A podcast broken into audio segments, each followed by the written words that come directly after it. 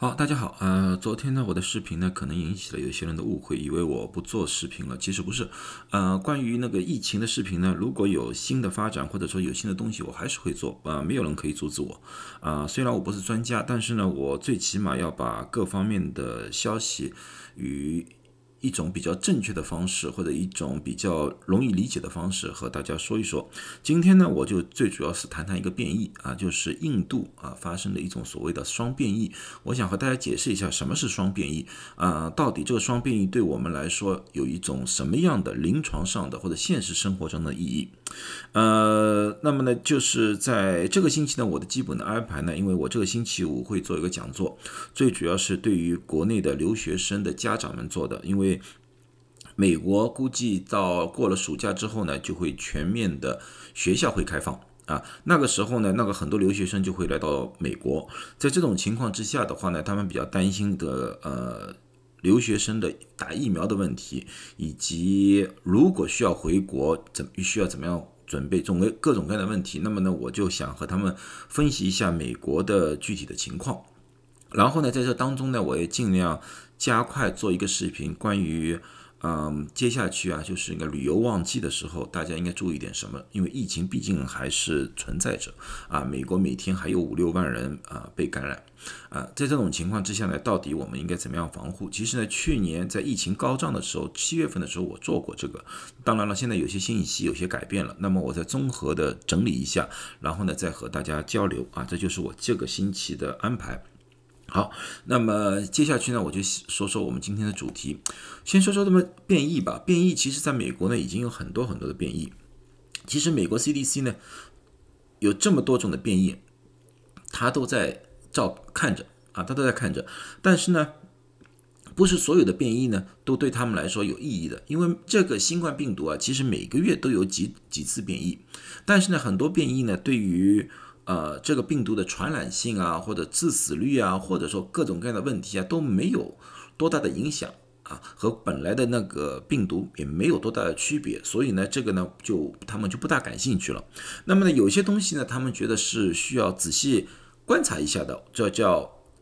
variant of interest（VOI），VOI 呢是他们有兴趣需要观察的啊，VOC 呢是 variant of concern，concern 的意思呢，他就他们就是会有担心。啊，所以说呢，VOC 你们看到 VOC 这个后面呢，就是这些东西呢，这些变异他们是比较担心的。VOI 呢，他们是在处于一个观察名单当中。那么这几辆呢，到底有哪几种呢？就是我把这些全部就翻译一下，因为前面全部都是数字，很多人搞不懂。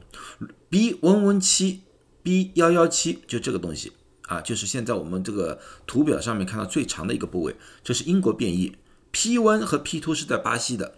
B 幺三五零是南非的，B 幺四二七和 B 幺四二九是加州的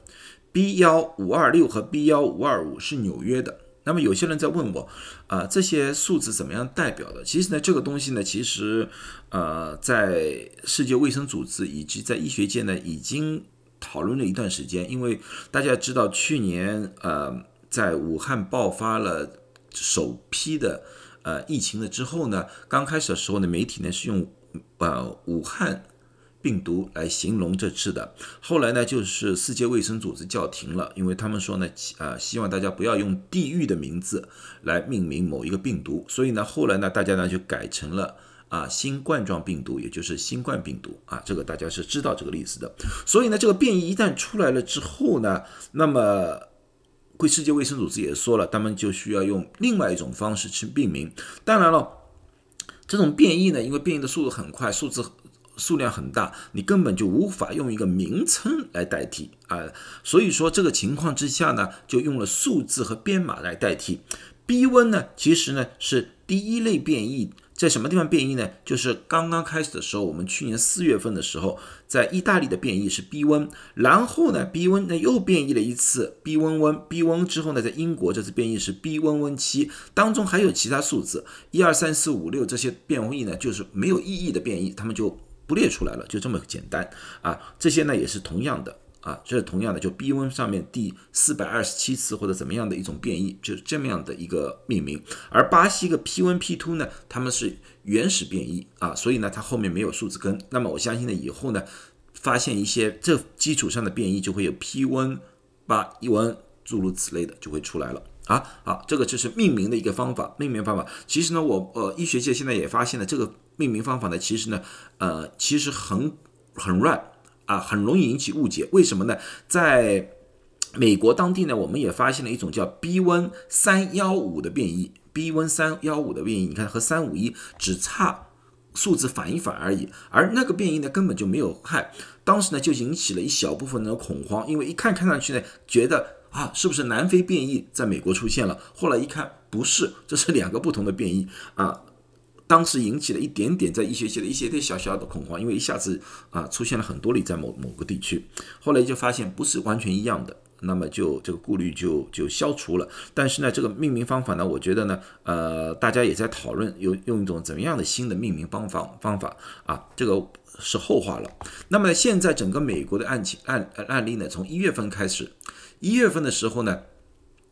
最大的最大的呢是一些无关紧要的变异啊。呃，像我们比较关心的那些变异呢，其实并不多。但是呢，现在呢，随着时间的推移，到三月二十七号的时候呢，英国的 B 幺幺七变异已经占了整个所有的变异里面的百分之四十四啊，占了绝大绝大比例了啊。这个呢，就就引起了我们的注意。好处呢，就是现在的疫苗呢，发现对英国的变异呢，还是非常有效的。还是非常有效，所以呢，我们当前呢最主要关心呢就是个巴西变异，巴西的变异呢是只有百分之一点四啊，是这么下面一小段一小段，非常非常少。而南非的变异呢，一三五幺呢是那个这个位置啊，是那个也三五幺呢也只有百分之零点七，所以说巴西变异和南非变异呢，在美国其实并不是呃流行的这么广，最主要的呢还是一个。英国变异，当然以后的趋势会怎么样，我们无法预测啊。我们现在只能说的是，尽快打疫苗，因为现在发现呢，所有的疫苗对这些变异呢都有不同程度的防治作用。那么呢，我们要打有备准备的仗。如果说真的被感染上的话，你别说打疫苗了，用什么药物现在也没有特效药啊，就这么一个一回事情。那么这些变异呢，相对来说。啊，都相对像英国，它传染力就会增加，啊，而南非和巴西的变异基本上来说的话，对于抗体产生的抗体都有一定的那个啊逃逸现象啊，我们叫逃逸现象。所以说呢，这些东西呢，虽然是逃逸现象，但是也不是疫苗完全百分之一百无效，所以我们需要呃打疫苗。我还是这句话啊，如果你们还是不想打疫苗，那么我也不知道该怎么说了，我反正把数据列列给你们看了。那么好。看看印印度，印度呢，我不知道大家记不记得，就在刚刚疫情开始的时候，就在我们去年四月份，在呃一在那个纽约啊那时候啊，出现一个高潮的时候，印度那时候就说他们根本就没有没有案例，或者案例非常非常少，他们他们呃监控的非常非常好。然后呢，在我们在七月份有一波的时候呢，他们呢也是出现了一小波啊，也出现了一个小波。那个时候呢是其实。是他们最严重的时候。然后呢，我们在十一月份、十二月份的时候呢，因为我们是度过的是，呃，就是圣诞节什么，他们没有什么大的大的节日，那时候管控也很好，也没出现高波。其实呢，这对全世界的那个免疫学专专家或者流行病专家呢，都是感到非常诧异的。可是呢，想不到呢，在三月份的时候呢，一下子。就上升了，确诊这个这个数字是其实非非常可怕的。在三月份的时候，我记得很清楚，在三月份的时候，他们那时候的确诊率只有百分之一点多，一点三还是一点六，差不多这样。然后到四月一号的时候，在四月一号的时候，他们的确诊率达到了百分之二点三，其实也低，因为到低于百分之五了，我们都没有太大的。太大的担心，但是最近最近一下子跳到到四月十号，一下子跳到了百分之十点六，啊，这个是一个非常恐怖的跳跃，到了百分百分之十点六。如果你们一直听我视频的人知道，超过百分之五，说明附近有很多的呃被感染的人，包括无症状者、有症状者，应该有很多啊。也那么这样子的话呢，潜在的互相传染的啊可能性也大大的增加了。啊，所以呢，现在这个印度你们要看到是直线上升，一点下降的趋势都没有。呃，我不知道大家记不记得，就在一月份的时候，十二月底一月头的时候，美国达到了一个疫情的最高峰，最高峰的时候，那时候最多的一天，我们是美国是有三十万人被感呃被确诊同一天确诊，现在它的数字已经非常接近那个数字了，所以这个是非常可怕的。想想那个印度的人口的基数啊，它有多少人人口？这种情况之下的话，如果再加上一个大爆发的话，我都无法想象会达到一种什么程度。现在印度有很多医院已经在告急了，因为他们的资源上面已经。非常非常缺乏，因为他们人口太多了，不，呃，这个和美国已经不能比，它人口数太多了。那这所以呢，这同时期呢，我们也看到了它死亡人数也是在直线上升。在这种情况之下呢，大家就说了，因为这个人口一多啊，呃，感染的人越多，也那又变成有这么多人啊，有这么多人可以让病毒在体内变异，那么就变成了一个病毒变异的温床。这种情况之下，产生一些特殊的变异并不奇怪。现在产生了一种就是双变异。那么什么是双变异呢？双变异并不是说变异两次或者变异三次，并不这个意思。它只是说它这个变异里面有两个特性和过去那些我们比较关心的变异是相同的。印度双变异病毒呢，我们称为 B 温六一七啊，它其实有两个。氨基酸变了，一个是 L 四五二 R，就是在氨基酸的四百五十二这个氨基酸链里面四百五十二的地方，L 改成了 R。这个变异在其他的变异里面已经出现过，哪一个？就是我们所说的加州的那个变异。在家中变异这个变异呢，就更加容易和人体细胞结合，也那么也就是说，它那个传染性更加大了。啊，就是病毒到了人体之内的话，就很容易进入到人体的细胞里面去。还好呢，这个变异呢，疫苗还是有效。另外一种呢是一四八四 Q，就是在四八四的位置，一变成了 Q。这个呢，在哪个变异里面出现？在英国和南非的变异里面出现了。这个变异呢，有什么特性呢？就是让从新冠病愈。好的人，那些或者说疫苗里面产生抗体，这些抗体的抵抗能力下降了，啊，所以说当这两个一起结合的话，也很有些人很担心，这是不是产生了一种所谓的超级病毒？啊，现在印印度方面说还没有感觉是超级病毒，但是他们现在这个疫情一发不可收拾，确实让大家非常担心，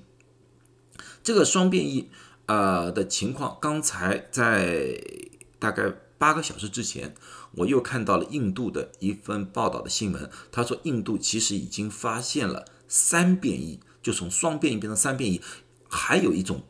东西也在变，到底去什么？这是一个新闻报道，我没有看到具体的具体的东西，我也不知道到底是哪一个变了。所以呢，这种情况之下，对我们来说的话，是确实需要加倍的小心了啊，加倍的小心。这个到最后对我们整个的疫情的发展啊，会造成一项怎么样的影响？我现在无法确定。我只是想把这个东西给告诉大家一下。大家在当前的情况之下的话，要么你们就好好的快点打疫苗啊，把自己最起码有一个最最基础的保护。啊，我不能说百分之一百保护，因为昨天我视频已经说了，很多人打，有些人打了疫苗之后，可能还是会被感染。最主要的一点就是，你可以把自己的风险降到最低。现在是有疫苗，美国是有疫苗，我们在美国的人有这个疫苗在那边。我觉得啊，这个需要大家应该好好的考虑考虑自己的风险，到底打疫苗的风险高，还是被这些变异病毒感染的风险高？好了，那么今天就讲到这里了，我我我不多说了，那么你们自己去啊考虑我这些里面东西到底有些什么，啊，希望大家都健康，希望大家都有一个愉快的呃星期，谢谢。